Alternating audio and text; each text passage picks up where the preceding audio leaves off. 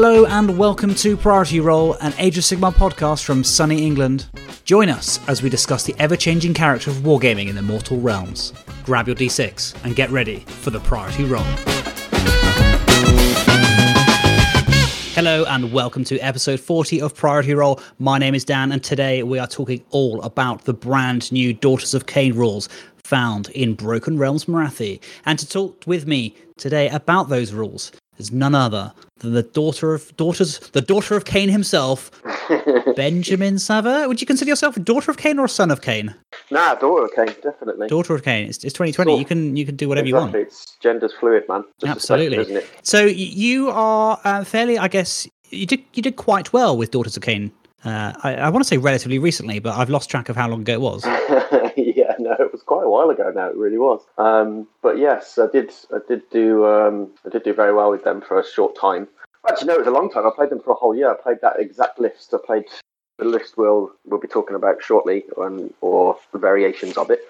Uh, I played that whole list, that list for a whole year, um, which was a conscious decision. I wanted to just play the exact same list for one whole year without making any changes whatsoever um, to see how that impacted my knowledge of the game in general, but um, yeah, just my performance at tournaments, and yeah, proved um, proved quite effective. How Yeah. how did you find it affected your performance, both both personally as a player and also you know as a gamer with that army? Um, I mean, it, it like that that list. I think at the time, in in the meta that it was in, I, I think it's as like and, and you know like not to toot my own horn here, but I think it is as close to a perfect as a list could get. Really, like just it just had all of the tools perfect that it list. That's a bold shout, Benjamin. Yeah, no, no. I've, I've thought about it a lot, and I've never, I've never wrote anything that's come close to it in its, in its flexibility and its, you know, its ability to, um, or its, yeah, its ability to sort of like have answers to all of the possible questions that were posed in the meta at the time. Um, you know, it was, it was fairly balanced. It was, it was overpowered as well, like, or, or it was just, it was just very strong in, in that meta, like, like. We haven't seen any any changes to that list, and you know, like I wrote that in AOS one. That was you know like I played I think one of you know a handful of games with it even before AOS two was released. So we've seen like two generals handbooks since then, and there hasn't been that many changes. And in I mean in the the, the post lockdown or the pre lockdown meta, I I don't think it was anywhere near as good as what it was. Um, and I think in this meta now or the meta that the meta that should be, um, I don't I don't think it's anywhere near as strong. I think what like Can I just can I just interrupt briefly there to to Yeah. ask you to define what you mean by the meta now? So how what what's uh what is the kind of bar that you're holding lists up against? So I think I think Seraphon are the most impactful. Um, has been the most impactful release since since lockdown, really. And obviously, you know, you know, we we've only got a very small amount of data from the few countries that were able to have tournaments, and from things like TTS, and then obviously a lot of it is just um, Theory Hammer. But I think with the it started with Seraphon. They I think they really did hail the, the beginning of the, the return of the shooting meta, which was obviously heralded for quite a long time, but never actually sort of materialized. And then it was cemented with the release of, of Lumineth. Um, and then it, like, finally with the, with the GHB coming that came out this summer, with the KO points reductions, um, we saw it, you know, we've seen it come back into full effect. Um, and I think that the reason Daughters was so strong at the time was because we were just coming off the back of the shooting meta and, and kind of going into the, was it? I guess we were going into the activation wars sort of around that time, where lots of more combat orientated armies and nobody could be, nobody could stand up in a fight against Daughters. You couldn't kill them and they would kill you certainly a lot quicker than you could kill them anyway. Um, so I think with, with yeah with shooting the, you know, especially things like Kroak, um, you know, like definitely, you know, Teclis, the ability to unbind uh, Mind Razor, which was often was often key to getting out the damage that you needed to to to put out. Um, you know, there's there's lots more ways in a shooting army or a magic heavy army to take out your support pieces like the Medusa, like the Hags. Um, you know, magic is quite effective um, against against doors. Anything that's that's long range, they can pick them off because they do. You know, as as as fast as they can be. You know, you can have one unit running and charging.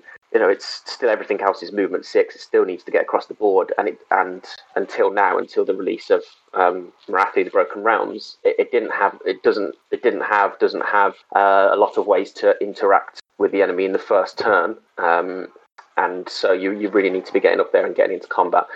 So I think it's yeah, it's definitely things like that. You, you know, you you do. Mindrazor is a, a super important spell, and you know the one time I stopped playing Daughters after after my sort of streak, and the the one time I did take it was to the GT final last year.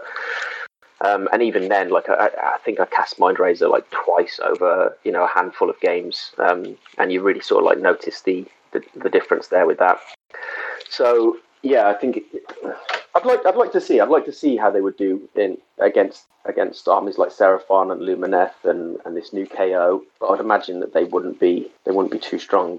Um, and so that is that to, to, to, go back to my point is that I think daughters as, as, I think they were just really strong at the point they came out, and that list, you know, as I say, is I think is as close to as a perfect list that exists in in it in its own meta. You know, there's been other things that have been as powerful, sort of, or, you know, like Vanguard Wing, like early Clown Car, things like that. But I think that they were armies that sort of like bent and broke the rules, or you know, had loopholes, or sort of like you know, janky, you know, janky sort of strategies that kind of operated sort of outside. You know, they didn't really interact with the opponent; they could just do their own thing. Whereas Daughters always, you know, you always had to play a game. You always had to, you know, you had to bring the game to your opponent.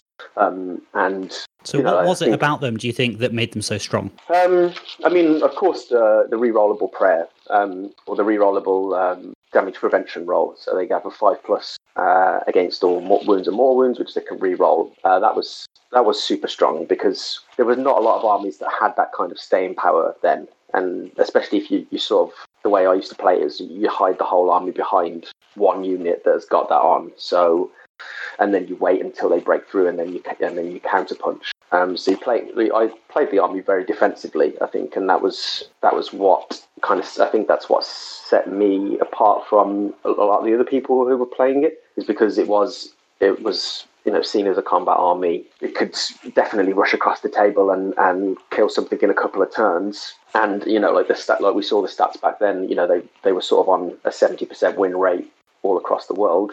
Uh, but my win rate with them was like 90%, I think, at the end of that tournament. I lost like four games in the whole season because I played it very defensively. So I think the, the, the, power was in its ability to stick around. And you've got, you know, like my list had 70 bodies on 25 millimeter bases that could all run, retreat, and charge and pile in from six inches away. So you've just got such freedom of movement. You've got the bodies to control to control the board. You've got the bodies to control the objectives, and you've got plenty of ways to just to, to just dominate the movement phase. Really. Um, there's there's no way of, of pinning them down. Uh, there's no way of tagging them. So it was just it just play, you know like just played into my my own play style really well.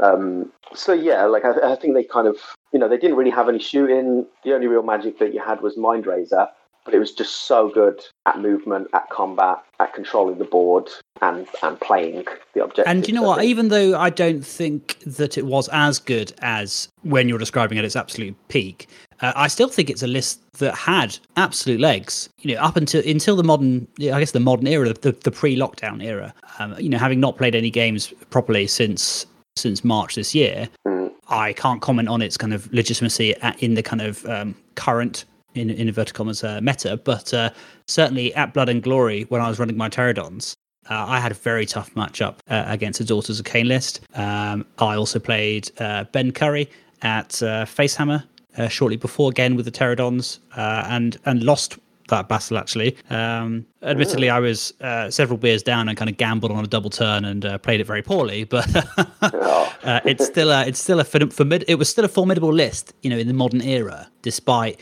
you know the hag going up in points. But they, they definitely had that resilience through that re-rollable DPR.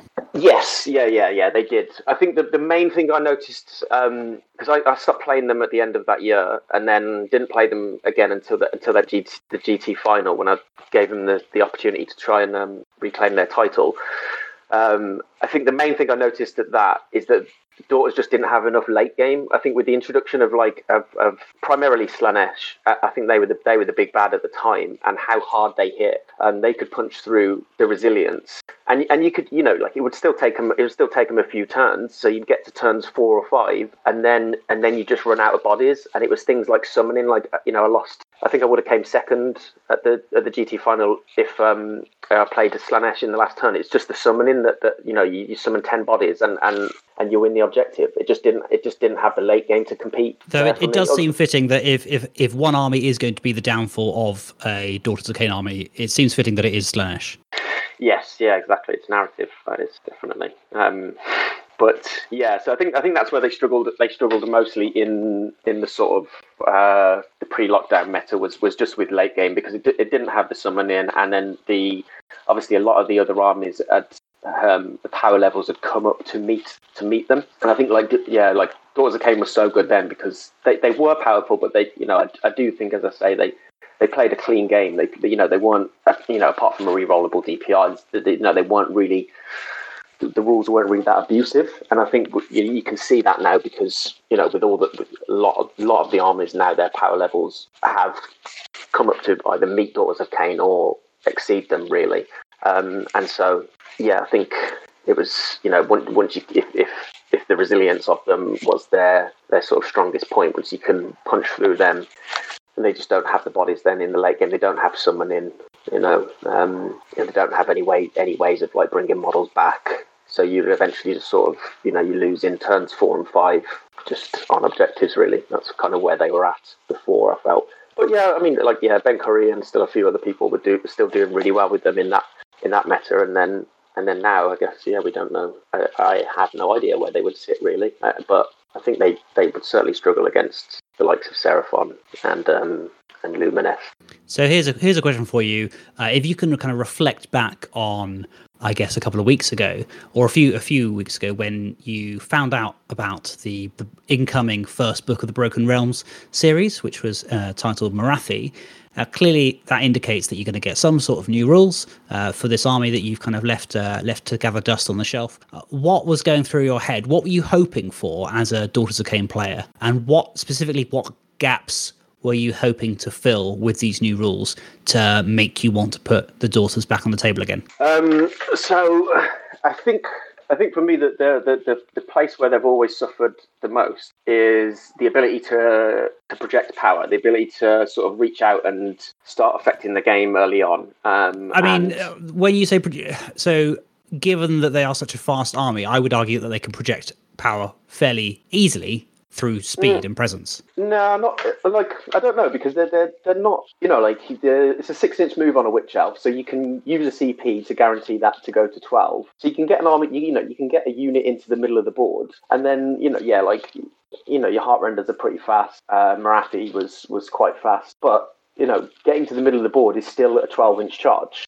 Um, if you're 24 inches away, or you know, six inch charge if you're 18 away. But in those in those missions where you're 24 away, you know, you're not the chances you got one in 36 chance to get into combat in the in the first turn. Um, and I think more like more and more recent books have got ways to, to to deal damage to do stuff in the first turn. And you know, like daughters I've never had any sort of long range shooting, apart from if you kept Morathi small, she could like pick off a few wounds with, with spells with her. Um, well, she used to have the ability to double the range, um, but you couldn't reach behind lines. You know, there's, there's there's little to no shooting in the army at all, so you couldn't reach behind and pick out support characters. And I think you know, certainly a lot of like armies like Seraphon that rely so heavily on small little skinks that can just easily hide behind your, you know, your the walls of, of bodies. Um, that okay, was, that, was that really makes difficult. that makes sense. Yeah, so the, yeah, they never had that. So that's kind of what I was hoping for more than anything else. And then, and and so, I mean, with that is, I was hoping Bloodstalkers would get some kind of change or, and to make them playable. I think Bloodstalkers is one of the most trash war scrolls in the game. I think or it was. It's it was just not playable at all. Like it was, they were just way too expensive. They just didn't put, do any output. Um, and so that's kind of what I was hoping for, really, the, the ability to sort of yeah, it play in the first turn. I think, and not, you know, like I don't mean an alpha strike. I don't think alpha strikes particularly good strategies, but the ability to try and pick apart your opponent's um, you know, synergies and strategies, reach their buff pieces and things like that.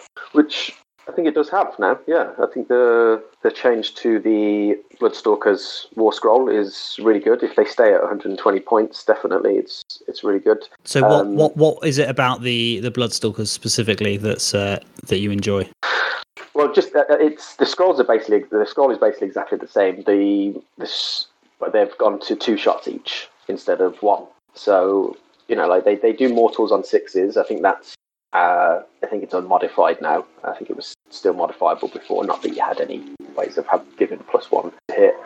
But um, yeah, I mean, with one shot each, a unit of five is doing you know like one, two mortal wounds at best. But if you you know if you, a unit of five is now ten shots, so you know you'd be taking them in units of ten or fifteen. If you take a unit of fifteen, for example, you you got thirty shots.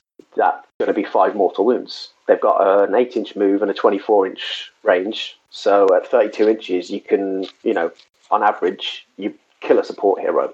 Um, and then there, with the new Iron Scale, the new Melusai Iron Scale, that's the Shadow and Pain box exclusive hero, um, can give rune charge to Melusai as well now. So so something something like that on your Blood Sisters as well. Yeah, is another way of, of getting into combat first turn because they can they can be forty. Well, they move eight they can run two d six even as well with that ability. So you know they can be moving minimum of fourteen, minimum of fifteen, and up to you know, like twenty two inches. So they can definitely get into your face first turn. It means that you can turn the stalkers sort of their threat range up to anything uh, it's up to like 44 inches, isn't it, or something like that. Um, and so, yeah, I think that that war scroll is going like the Melusai Iron scale is is going to be very important for being able to sort of fill that gap for me. I think. Um, and then the stalkers, yeah, I mean, it just like add, adding an extra attack. That's all they did, but it doubles their output almost. And you know, like I, I still don't think it's you know, like, I don't think for the cost that that is overpowered or anything. You know, like the unit of five, ten shots, it's still only going to be like one or two mortal wounds. But it's you know, like when you start taking them in units of fifteen, then and as I say, you have the ability to start. So do you think do you think units of fifteen is something we're going to see? Because that's that's a that's a fairly big footprint, isn't it? Yeah, it is. Yeah, no, it's yeah, forty no 15, 40 millimeter bases. Yeah, but I think yeah, I think we definitely will. I think we will definitely see probably even units of 20, especially in combination with um, with Morathi's ability to let them shoot twice or let them shoot in the hero phase, which she had on the old War Scroll, but you had to have her as gen- general. And obviously, the only the only temples anyone used to play was was Hagg Nar and Khailebron, and both of those temples you were taking them for the general's command trait. Um, and so Morathi was never was never going to be the general, so you never got to use that, that ability. Whereas now, I think she counts as general. She counts as a general even in addition to your regular general. I think now, um, so you can always use that command ability. So yeah, a unit of twenty of those is forty shots, doing mortals on sixes, and then obviously you can shoot in the hero face. You've got eighty shots, which makes that unit of snakes as good as you know what eighty sentinels essentially. Well, actually, I suppose they do their mortals on fives, but yeah, absolutely. What you're referring to there is is in the the Morathi Khaine description, which is if this model is included in the Daughters of Khaine army, this model is treated as a general in addition to the model that has chosen to be the army general. Yes, yeah, yeah. So I think I think the only thing it really affects is uh, the ranges that she can use the generic command traits. Really, um, so the sort of like the at the double and uh, inspiring presence and things like that is a much bigger range from your general which is good because then you've got two two sort of like hubs for that then. Okay, so what we've got is a situation where you've got an army that uh, you yourself has, have uh, de- declared the, the, the, perfect list, a bold shout, uh, but you've essentially got a very good list. That you've got a good track record and an army that you have a, a large degree of experience with. Yeah. Uh, that you feel has potentially dropped off the kind of curve slightly of, of list power and is lacking in kind of a, a way to reach out and have an effect at long range uh, in turn one. And that's what you're kind of looking for for, for a change from, from this list. And now you've got a release that essentially does that. It, it buffs uh, one of the one of the units, uh, one of the armies rather, um, ranged units, uh, and it comes with a number of other kind of incremental changes, which I think uh, help it overall. So, uh, with that having happened, what are your thoughts on list design? Are you thinking of tweaking your original list, or are you thinking of kind of going back to the drawing board and rewriting it from the ground up? Um, I think I think I think if I go back to an event, I'd probably you know I'd probably like to lean a little bit more into into the newer stuff. You know, go go a little bit more snake heavy. But I know you're having Joe on to speak about that at some point. So let's so let's just say we're we're, we're taking my old lists as as it used to be. It used to be uh, the Slaughter Troop with the Slaughter Queen on Cauldron, uh, two units of thirty Sisters of Slaughter, two units of heart, uh, two units of five Heart Renders. Uh, that would that was the Slaughter Troop. I'd have another unit of ten Sisters of Slaughter to make up the battle line, and then there'd be a Hag, a Medusa, and a Morathi and Morathi, and that used to be a five drop. Uh, that was the original incarnation. When the points changes came in and Hag went up, and there's a few other sort of changes. Um, it meant that you had to drop uh, the Medusa. So Mindrazor would then go on to Morathi and it would become a four drop, and that's sort of where it's at then for well until until now, I guess. Um, but with the points changes for Morathi, I think I think that came in. You it was about 1950. I think those those were so you had enough points for an extra command trait. But um, with the changes to Morathi, now she's gone up to 600 points. So she does not fit into the list without dropping. I think you could probably drop the hag and still keep her in, but you you know the hag is the hag is pretty. At least one hag is pretty important in a uh, in a daughter's army. I'd, so I'd definitely go as far as saying she's essential. Yeah, she's yeah. I'd say uh, yeah one one minimum you, you probably want in in every army. Yeah, definitely. Um, so I think that the, the list does change quite dramatically then because you lose Morathi, and obviously she's such a unique piece uh, in the way that she, you know she she would she's able to go off and, and, and do things on her own independently. Um, you know she can affect the game in many different ways. She, she can sort of you know she is such an amazing flex piece. She can she can sort of fit the role that she needs to fit from game to game. You know, like she doesn't she doesn't just have one thing she can do. She can go off and tank. She can go you know charge into unit of Hearthguard Berserkers and just tie them up. They can't they can't kill her. She can you know you can buff her up to the nines and send her off to to kill things. You know she can hold objectives on her own. She's a super integral piece to the list. Um, and so I think losing her is does does change the does change it quite dramatically. Um, but I think like when I first started playing, I, I didn't really see the value of Morathi when when I first picked up the book, and I decided to try her out in, in effort to sort of like get to know the War Scroll. I figured she was going to be about about quite a lot, so I wanted to know how to use her in order to understand how to play against her. Uh, but then actually, when I started using her, I realised how good it was, and then sort of couldn't ever drop her from the list then. So I never, you know, I don't think I've played a Daughters of Khaine army without her a, a, game. I've played, you know, a few hundred games with them probably, and didn't never played a game without Morathi. So it's yeah, it's going to be interesting to see what fits in that, that gap. I've got a few a few options. So you've got so if you go back to if you add the Medusa back in now in place of Morathi, because even though Mindrazor is going to be a lot harder to cast in this meta against things like Kroak and auto unbinds from Teclis, uh, you know, Khorne judgments, things like that. It's still, I think it's still worth having in there because you know, even if you get not get getting it off only once a game in that in that turn, it turns you know whatever it's on into an absolute blender.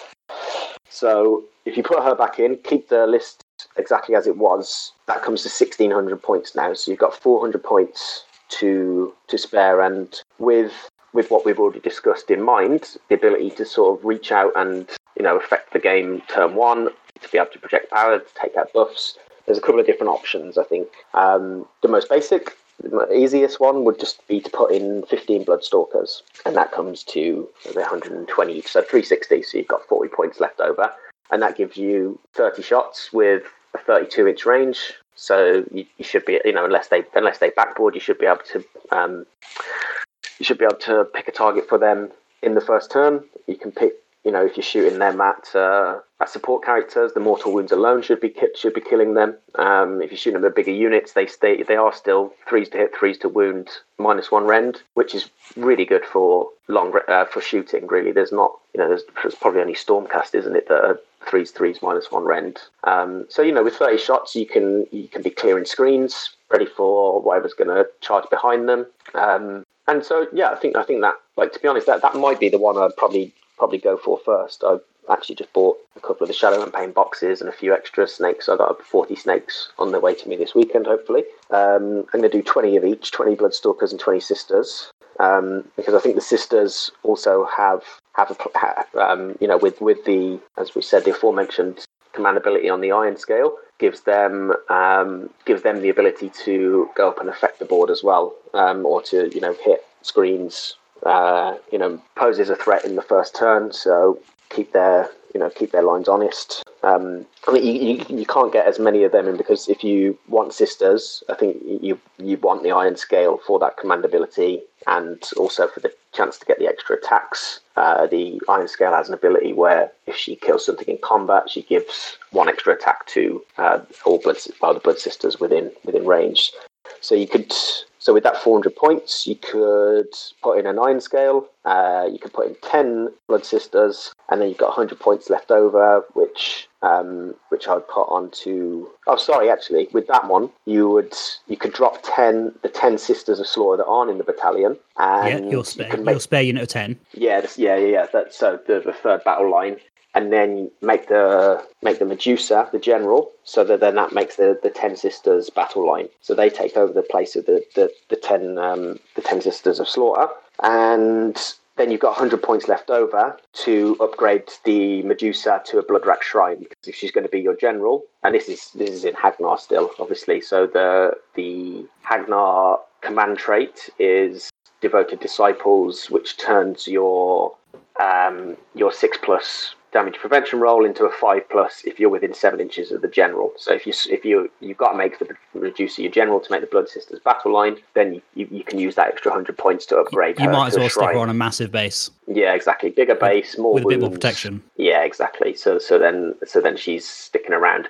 And then I, I, I, like that idea actually because then that, what that does is it frees up the the slaughter queen to the slaughter queen on cauldron to go off and kind of fill the role of Morathi then? Because to be honest, I think like the the Slaughter Queen with do you, do you think that's a, on, is that a legitimate swap? I mean, obviously, I'm not. She's not quite you know full Morathi scale, but uh, no, scale, yeah, I mean scale. See what I did there? Hey, there you go. um, I think it, it, it's her speed that lets her down. Always the you know she only has a six inch move. Um, the the Slaughter Queen, and you know, it's obviously so Morathi's was 14 inches. But I think in, in terms of output, she hits hits way harder than Morathi. I think the Slaughter Queen with with Mind Razor on is is probably one of the hardest hitting single single models in the game.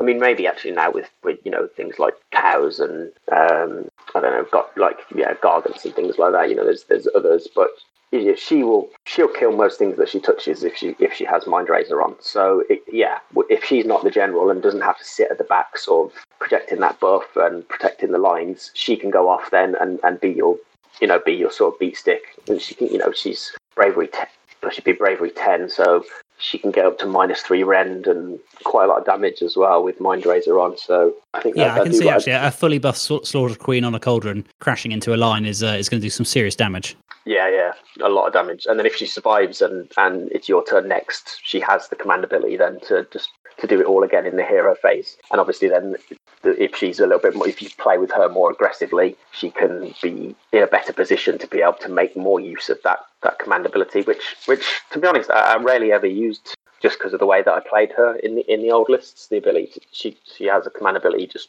pick a unit in the hero phase and they get to fight. Um, so I think I think that is I think that's a really really good option as well. To be honest, and then you've got yeah the, the shrine is nice. You know, it adds a, it adds a little bit of utility um, and yeah makes some battle line, and then and then you, yeah you sort of throw your iron scale up with the sisters, and she can give them an extra attack. So a unit of ten sisters. Uh, this is blood sisters. This is the snakes.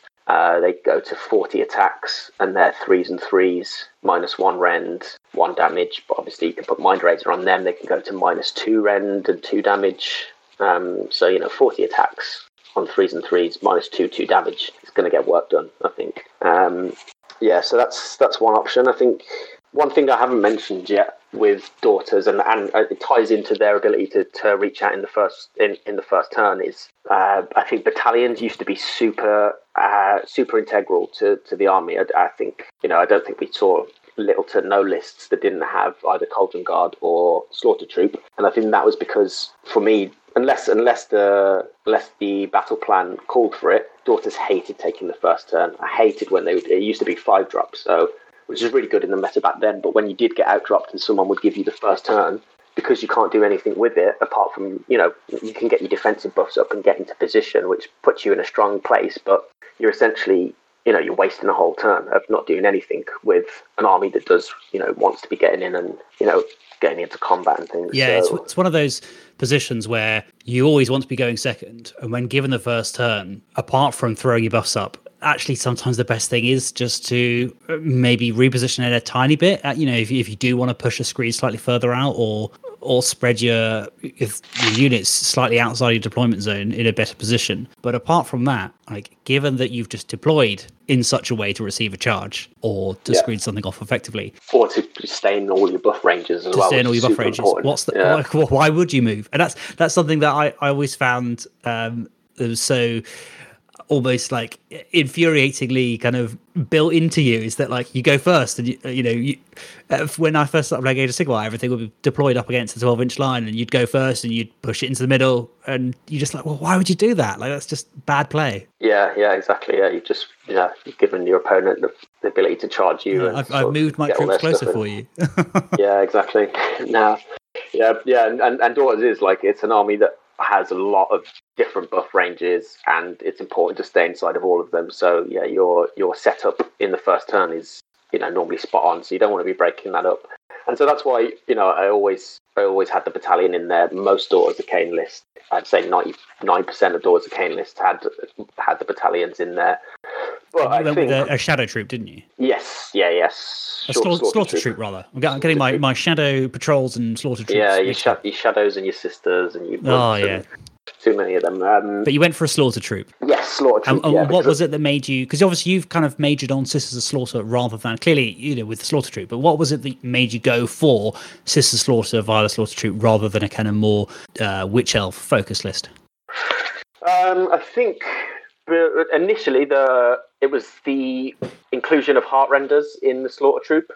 Uh, in, Col- in Slaughter Troop, it's Sisters of Slaughter and Heartrenders. In Cauldron Guard, it's Witch Elves and Life Takers. And I think Heartrenders is obviously the it's the it's the much more superior War Scroll. It, the ability to drop down anywhere outside of nine, and then on a four plus move six inches so that you can get in range of objectives. It, um, you know that has won probably more games than any other one ability in the um, in the book for me.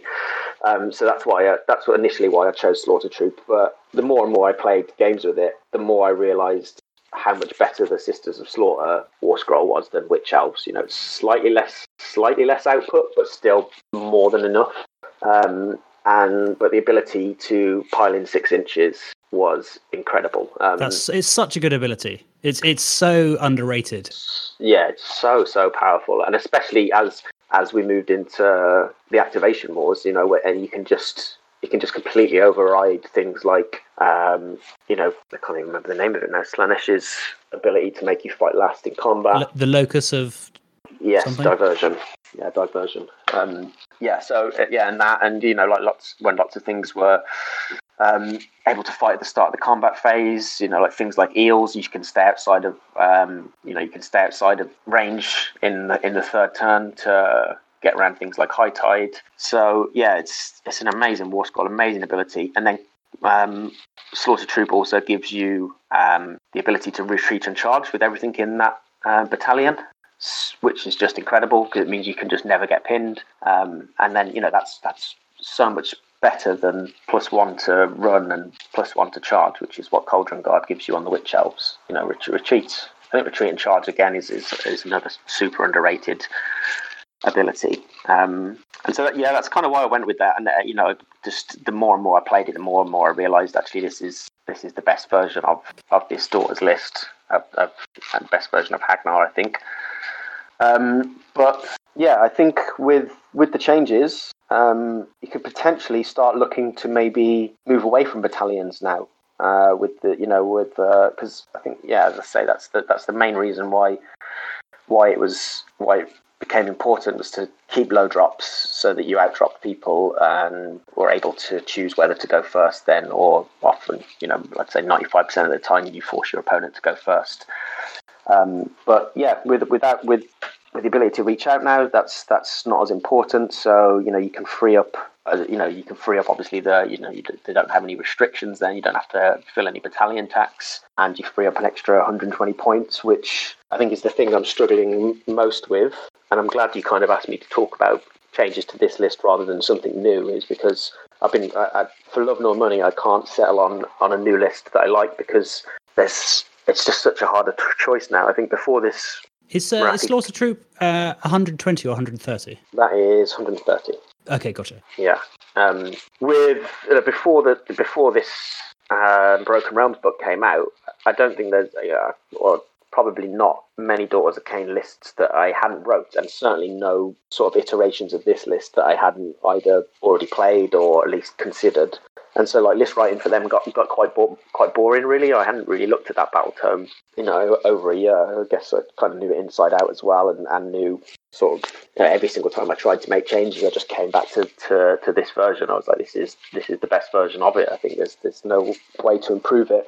So list writing got really dull, but now it's really hard. Like there's so much there's so much you can do with it. Um, with with these, you know, it's only two what two three pages. It's a it's a new temple and a couple of new battalions, a couple of you know, a few changes to some war scrolls, and then one new war scroll as well. And um, yeah, I just can't seem to fit everything in. There's, there's just so many different directions you can go in now, and you know, like if, especially because it's leaning more towards uh, Khinerai and Melusai in the in the new book. You know, if you want them to be battle line, you've got to include a Medusa. But I think a Medusa is just tax now, especially if you're going to have Morathi, because Morathi has Mind Razor and obviously little Morathi stays on the board all the time now, so she's filling the part.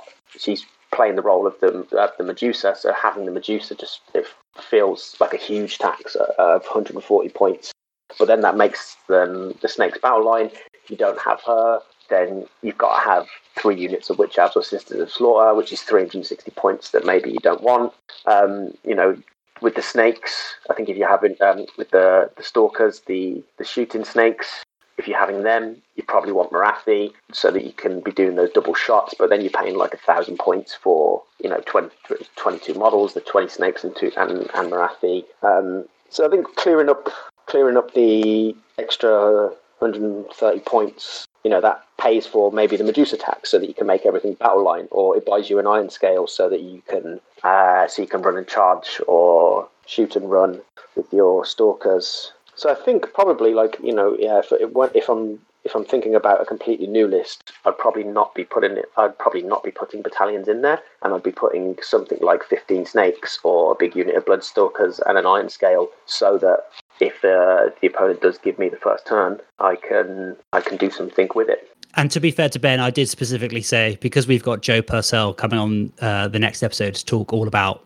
snake focus list, I did say to Ben, let's not do that. I did kind of put a constraint on you, didn't I? Yeah, yeah, no, but that that was good as I say. Like it, it did because I was right up until you said that. I was sort of thinking I don't even have a list to talk about at the moment. Like I don't know what to do. I don't know where to go. And I think that that's a really good place to be in with with with you know just with the release of um, you know a supplement essentially and a, you know a couple of a couple of small changes has put, you know, like I, I, know this book inside out. I know the army inside out. Um, I've played, you know, a few hundred games with it probably, and I'm just struggling to be able to write a list. I'm struggling to be able. I think to, that's a fantastic place to be, and it just goes to show yeah. the the how this handful of pages of new rules content has really invigorated a I don't want to say flagging battle tome because that's I think a bit too extreme, but certainly yeah. a battle tome that, as you say, has slightly lost its luster.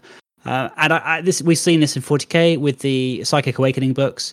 Uh, they really brought some uh, ailing factions back into life, and, and, some of them were slightly misses and, uh, and, and weren't kind of buffed as much.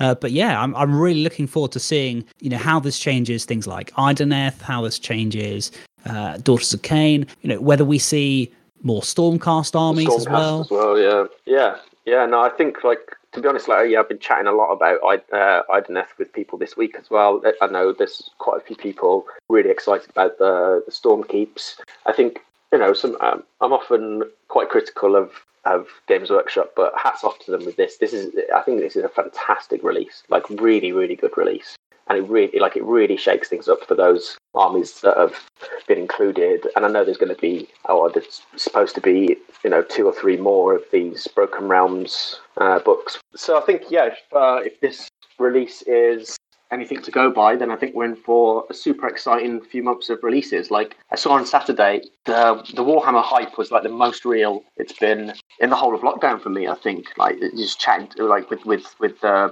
Broken Realms or all, all the you know the videos coming out online. I was having tons of conversations with people everywhere, you know, like about Black Daughters, about Idoneth, about Stormcast. Um, so I think, like, yeah, to, to have that much of an impact with a supplement book is is fantastic. Yeah, yeah, I think it's brilliant. I think it's a really I, I think it's because the the book affects so many people across such a broad range of factions. Because you know, with Lumineth coming out, if you're not into elves or not specifically into high elves, then you know, you Lumineth may pass you by, and if if Seraphon aren't your jam, then you know the same thing. But this has got Darkling Covens. Uh, it's exciting for Stormcast players. It's exciting for Cities players as well, uh, because a city yeah. player that's maybe got a Stormcast army, rather than playing cities plus Stormcast, you could play Stormcast plus cities. Uh, it's exciting for Idoneth, it's ex- clearly exciting for Daughters, and, and also it's exciting for players whose factions aren't covered because they can anticipate what might change in the future for theirs. Yes. Because when yeah, a battle tome comes out, instead of it being like, yeah, this battle tome came out, I can't wait for my whole faction to get a battle tome treatment, but they only came out 12 months ago, so realistically, are they going to get that? It's more like, ah, my battle tome is relatively recent, but what could exist in the future? Yeah, as you say, it's exciting for, for everyone to sit and to be able to see that that they can have this much of an impact with a few with a few small changes. You know, like it's it's really good. I think it's a really uh, it puts the game in a really healthy place. I think, and um, yeah, to be able to make that much, you know, to be able to rejuvenate a faction as much as what it seems like Daughters is going to be with without even releasing a battle tome. You know, absolutely. And I think it's gonna when we all get back to gaming together at tournaments properly, the the scene is going to be insane. The meta is going to be absolutely up in the air, and really for anyone's game because it's not just going to be all about Slaanesh. It's not just going to be all about Grissel Feck, you know, and the kind of the old the old threats, and it's not just going to be about Kroak on a Balewind or Teclis because there's just going to be so much out there that yes, those those kinds of lists will do well, but there's just going to be so many lists that can do well that I think we'll see a real variety out on the podiums. Yeah, definitely, because we're going to have so many things that are just so many lists that are just unknown quantities because people have had the time to uh, sit down and think about the, uh, the you know different approaches to to the game, to list writing, to try out some you know some more left field ideas, and then everybody's had the time to sit down and paint armies, you know, paint their piles of grey that they've had lying around. So you know, I think by the time we actually get back to events proper, you know, that's what I was saying to someone the other day, is I'm, going to have like four or five different armies with probably four or five different completely different lists and play styles each within those. Um, so yeah, I think the, the meta is yeah, it's going to be crazy because it, I mean, it's even like player to player. You know, like I'm definitely not going to be playing one army with one list with not making any changes for a year anytime soon because you know by the time we get back to playing, I'm going to have daughters several different daughters builds. I'll have Lumineth. I'll have finished my Bone Splitters. I've, I've moved into turning my bone splitters into uh, Nurgle as well, and you know, just I'm going to have so many different things that I want to do that I'm probably going to be taking a different army to every single event for you know maybe six months, and I think a lot of other people will be doing that as well. So yeah, it's going to be interesting. It's going to be difficult to write lists for that kind of meta as well because you, you know you're not you don't just you know you're not just thinking about the five or six or seven questions that you that are going to be asked of you. You're thinking about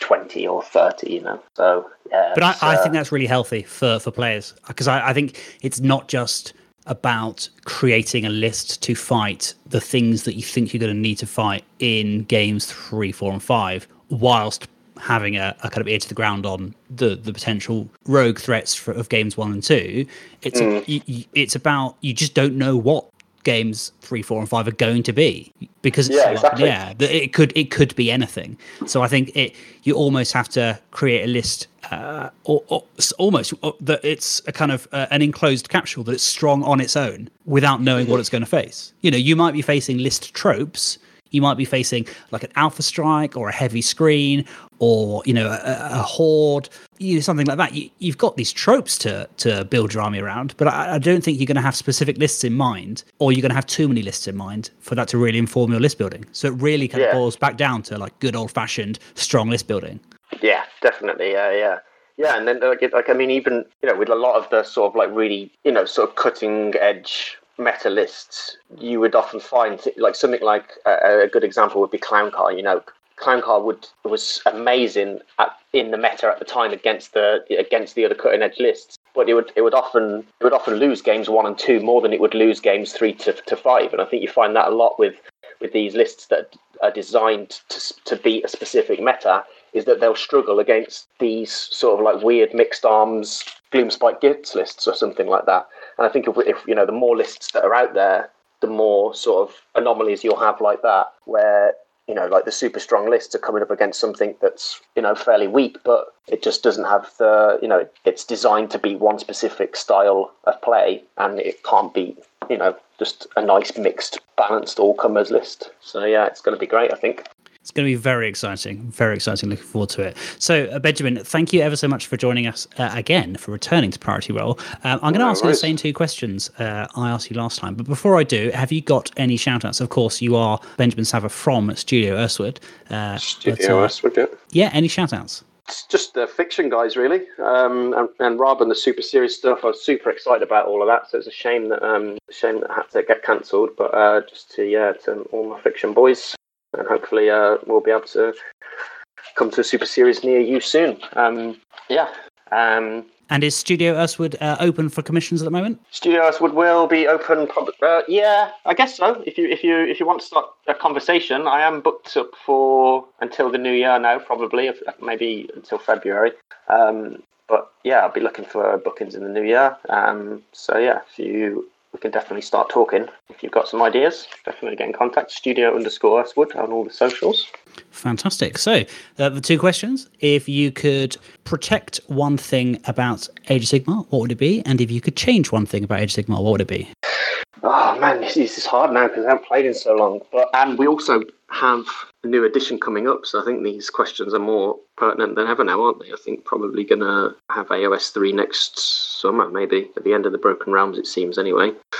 Um, so I think one thing that I would keep the same is the way drop counts work. And, and I know it always sort of comes up at the at the, at the change of an edition. Um, you know whether they're gonna you know battalions don't count towards lowering drops. Um, I, I, really like that mechanic of the game. I think it adds loads to to the list writing stage. It adds it adds a lot to um, to deployment. Um, and so I'd like to I'd like to see that stay the same. I know there was a few sort of tournaments that experimented with you know roll offs for the first turn and maybe get plus one if you have more drops or something like that. But I'd just like to see it stay as it is. I can't remember whether you said that uh, in your last episode, but clearly uh, it's been it's been so long. But clearly, if it's come to your mind uh, uh as well today, it's uh, it's just as relevant, I think, still now. So absolutely, it's it's okay if yes. you've mentioned that twice. So what about if? Yeah. What would you change? Well, uh, maybe not change so much, but I'd like to like.